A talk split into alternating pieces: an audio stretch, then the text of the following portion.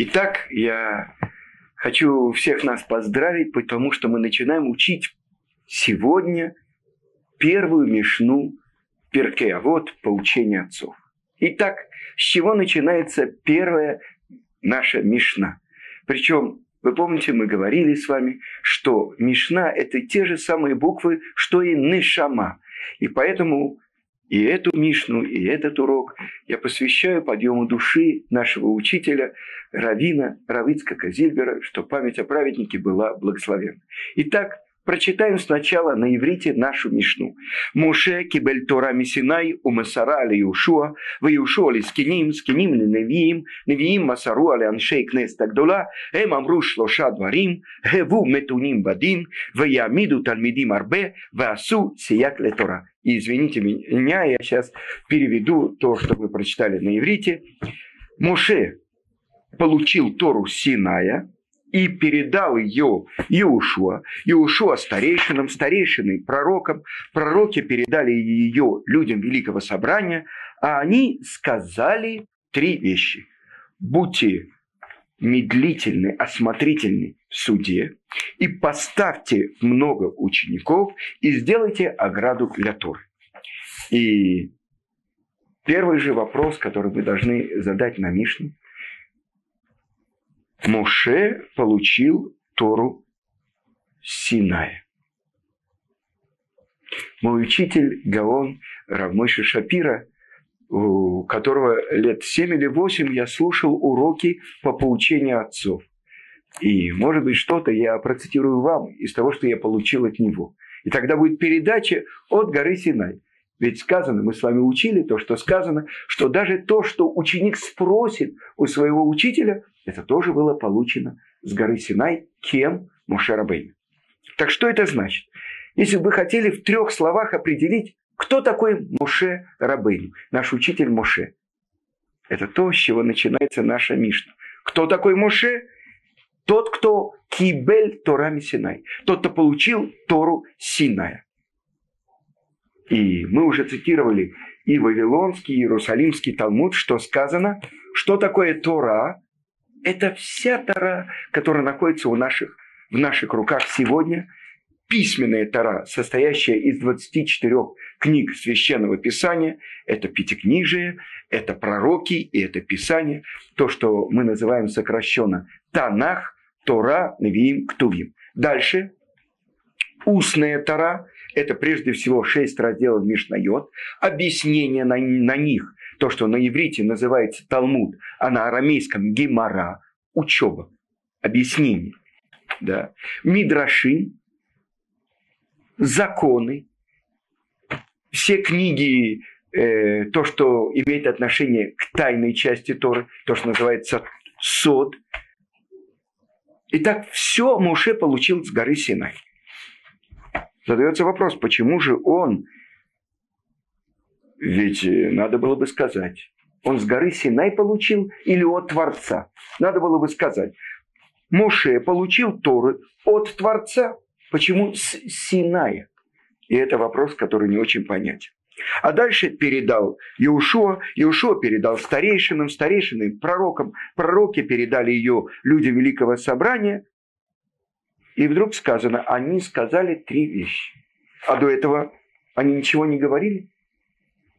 Что они передавали? И объясняют наши святые книги.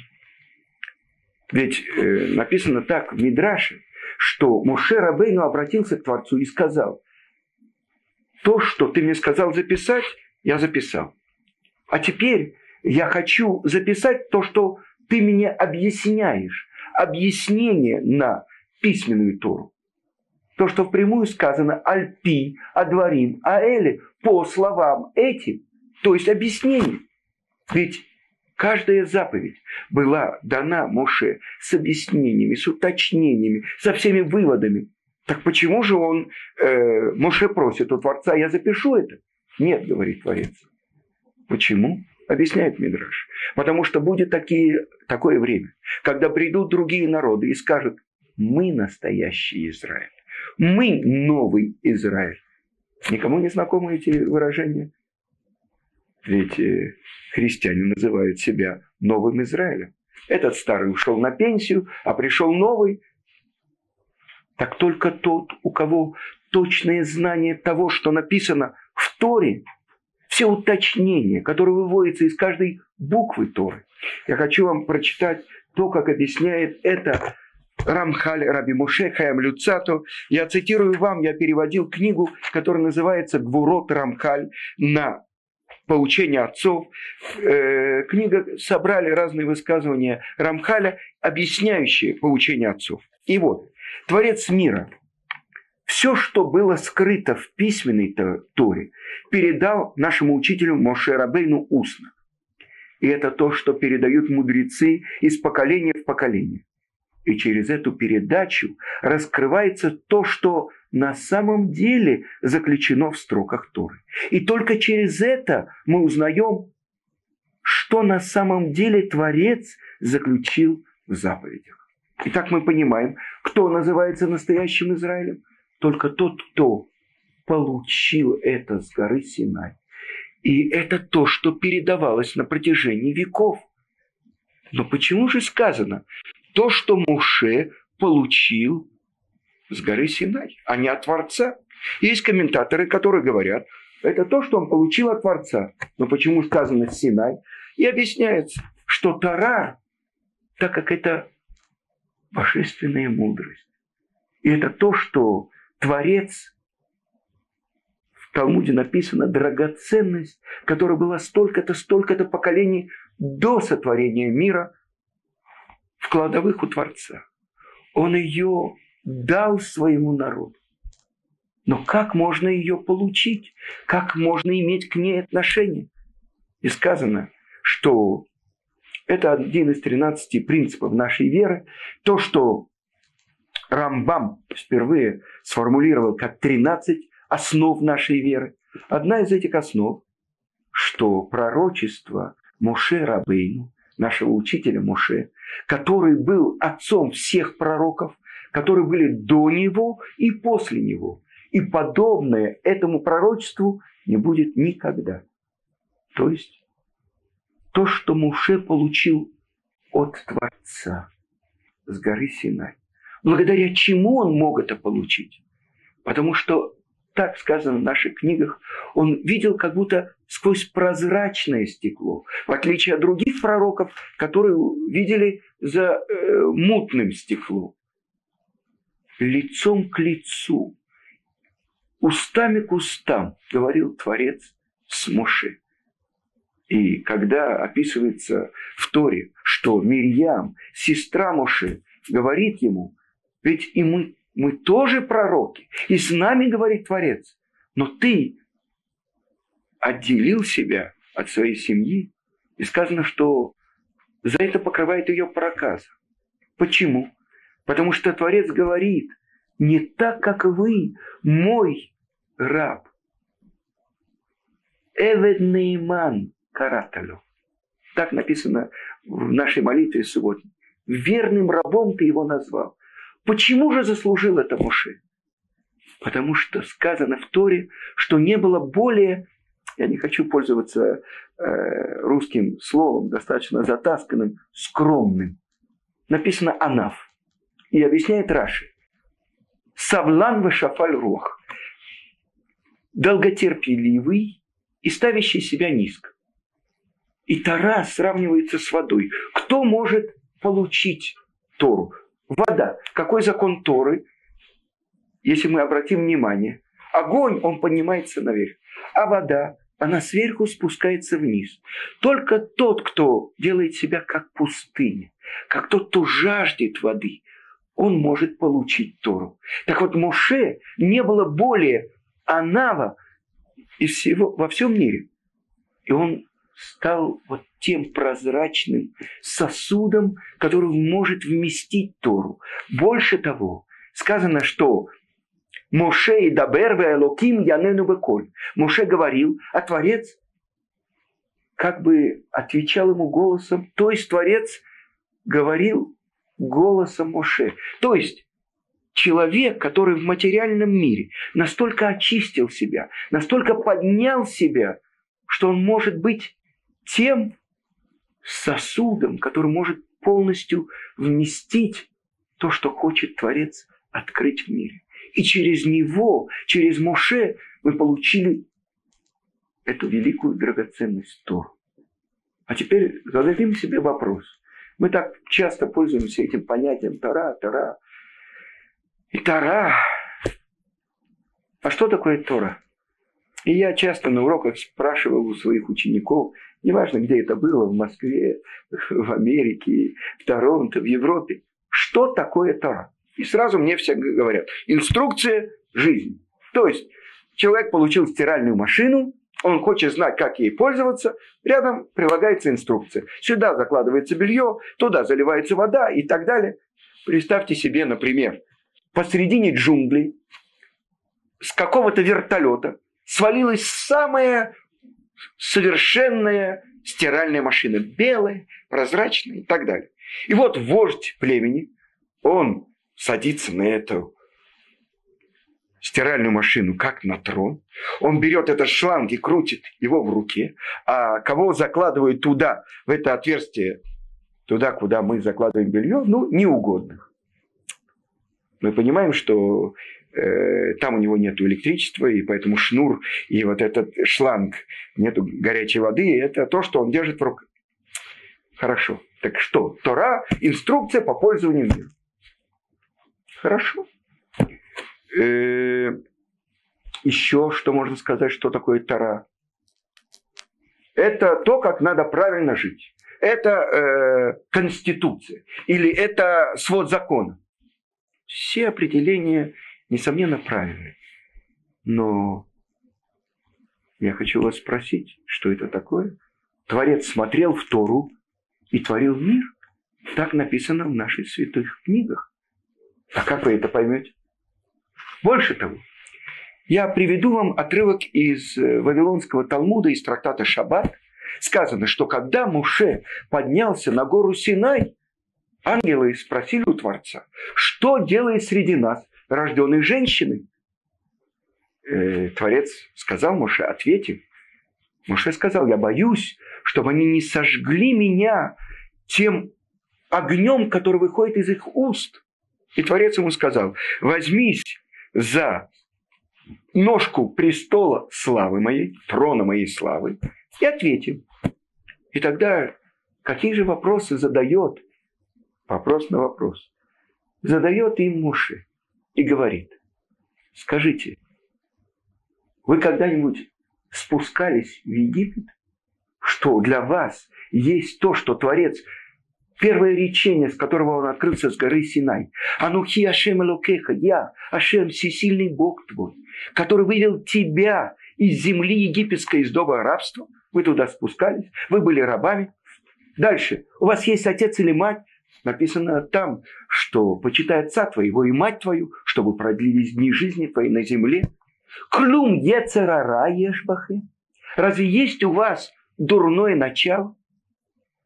И тогда мы должны понять, объясняет мораль из Праги, значение всех этих вопросов. Во-первых, что говорят ангелы? И что, в конце концов, отвечает Моше?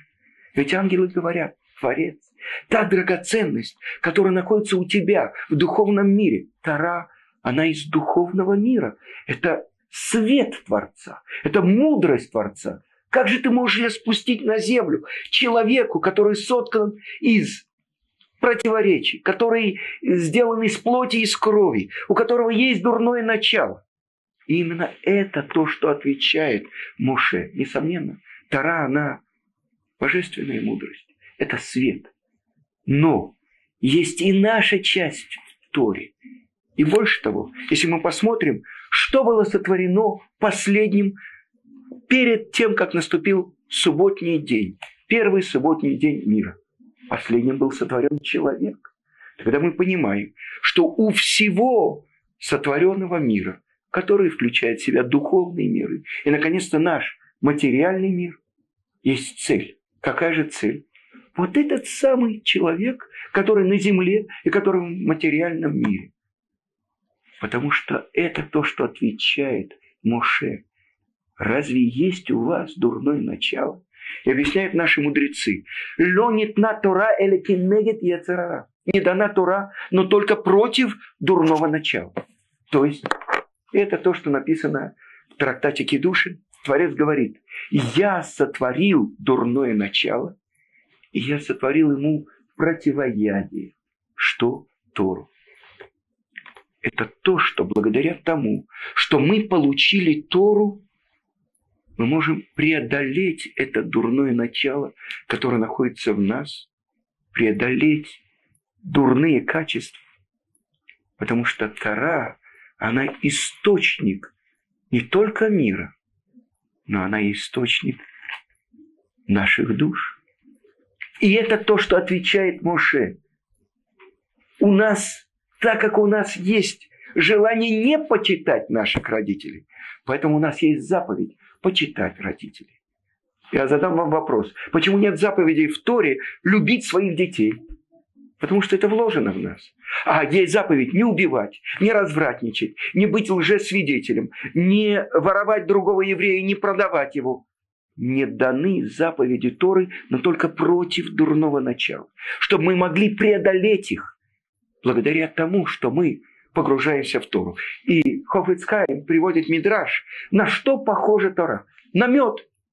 Представьте себе, что бы ни попало в мед, это может быть даже и какая-то запрещенная нам в пищу живность, э, через какое-то время она сама превращается в мед. Так вот, что такое Тора. Если человек погружается в Тору, если он начинает раздувать, помните пример Гаона, нашего учителя, Раби Муше Хайм Люцат.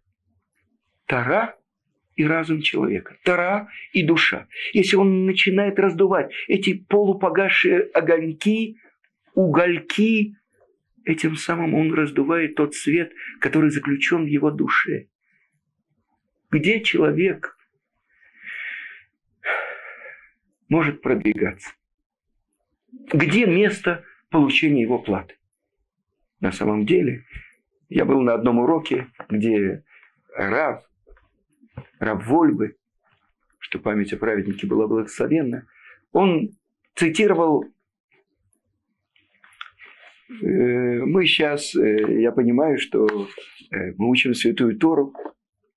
Был такой еврей, Зигмунд Фрейд, который в своих дневниках писал, я путешествую в подвалах человека. На самом деле человек – это огромное здание. Так вот, об этом огромном здании я хочу, чтобы мы с вами поговорили. Ведь душа, которую Творец нам дал, что мы утром говорим во время нашего утреннего благословения? Нешама шанатата битегораги. Душа, которую ты мне дал, она чиста.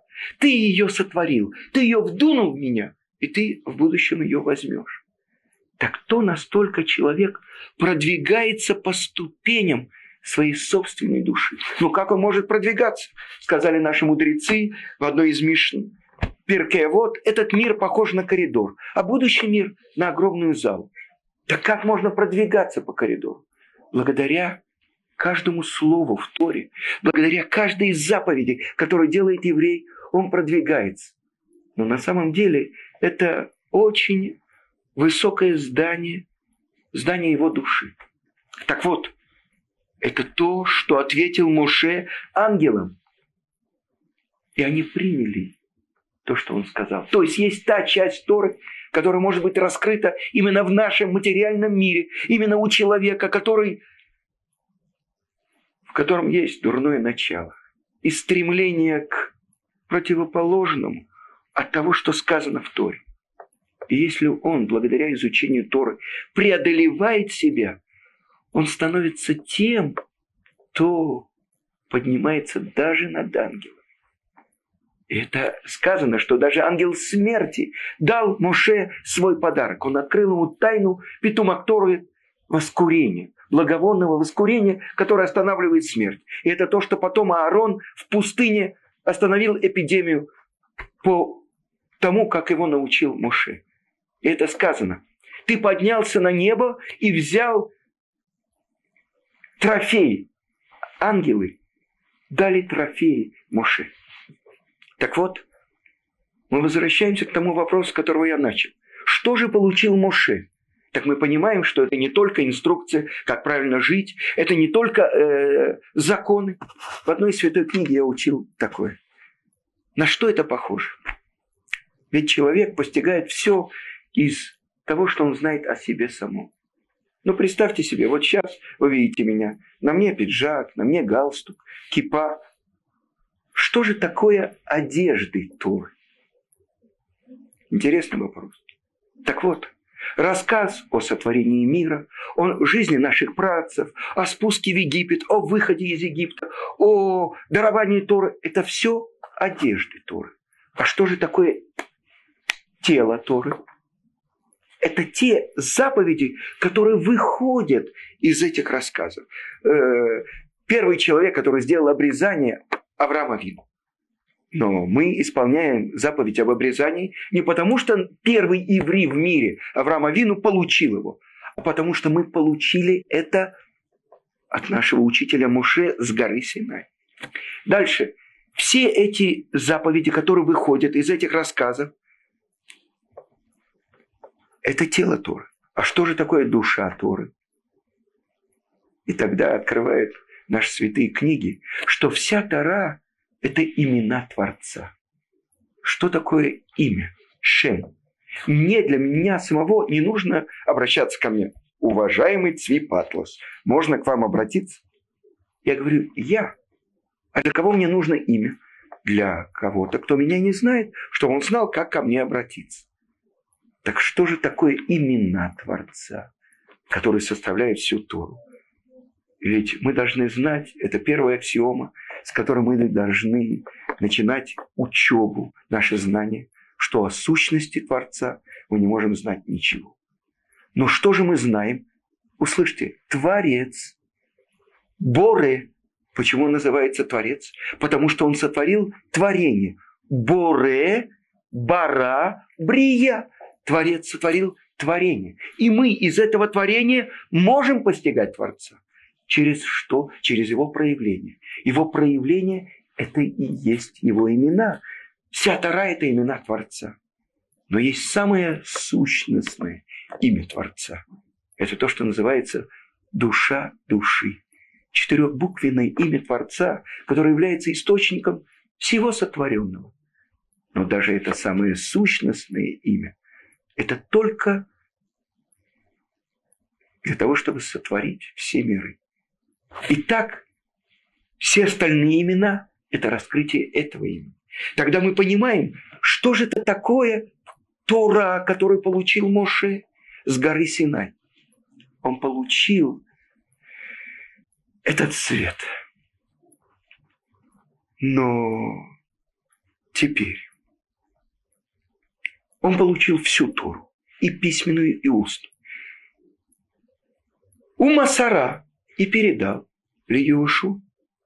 Но почему же не написано, что Моше получил Тору от Творца?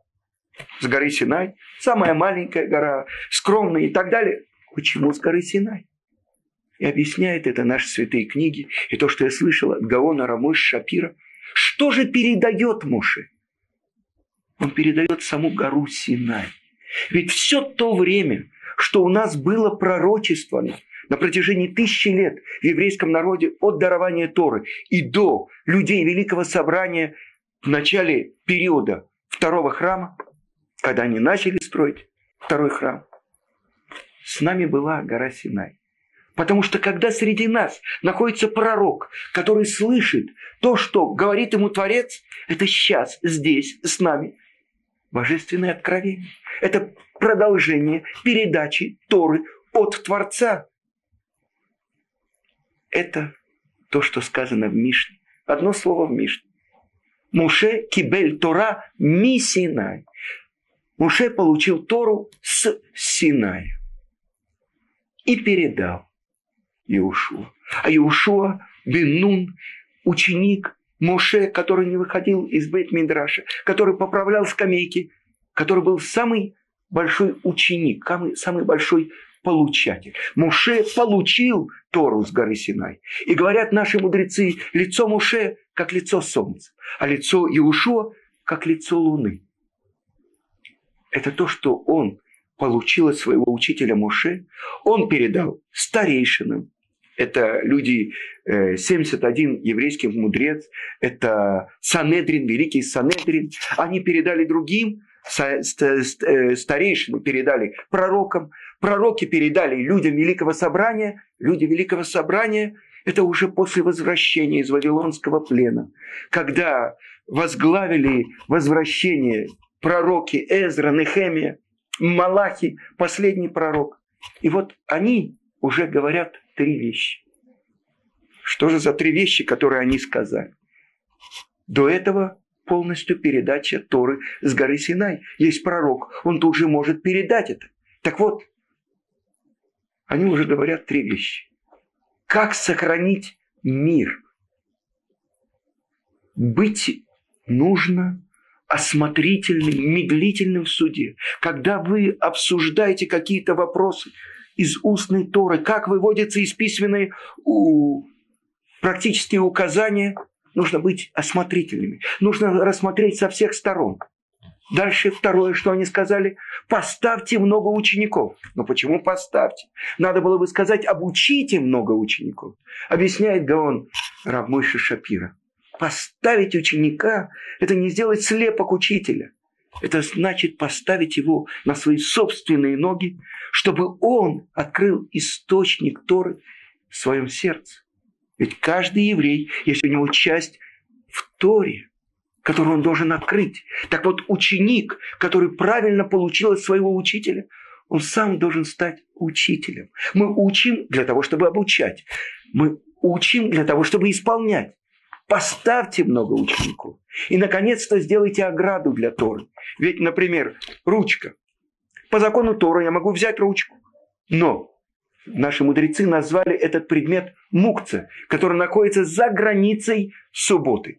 Не запрещено ее передвигать, но это установление мудрецов. Сделайте ограду для Торы. И это третье, то, что сказали наши мудрецы, и это уже первые слова, которые не говорят – и после этого открывается уже новая передача Тора. Уже наступает новый период. Период мудрецов. И это уже будет следующая Мишна. Но мы вернемся, на этом я завершаю свой урок, мы вернемся и выясним дополнительные вещи, которые заключены в каждом слове Мишны. Ведь Мишна, каждое слово ее, это как вершина айсберга. Тот, кто погружается в ее глубины, он видит, что нет границ мудрости, которая заключено в этих словах наших мудрецов. На этом я завершаю. Всего хорошего. До следующего урока.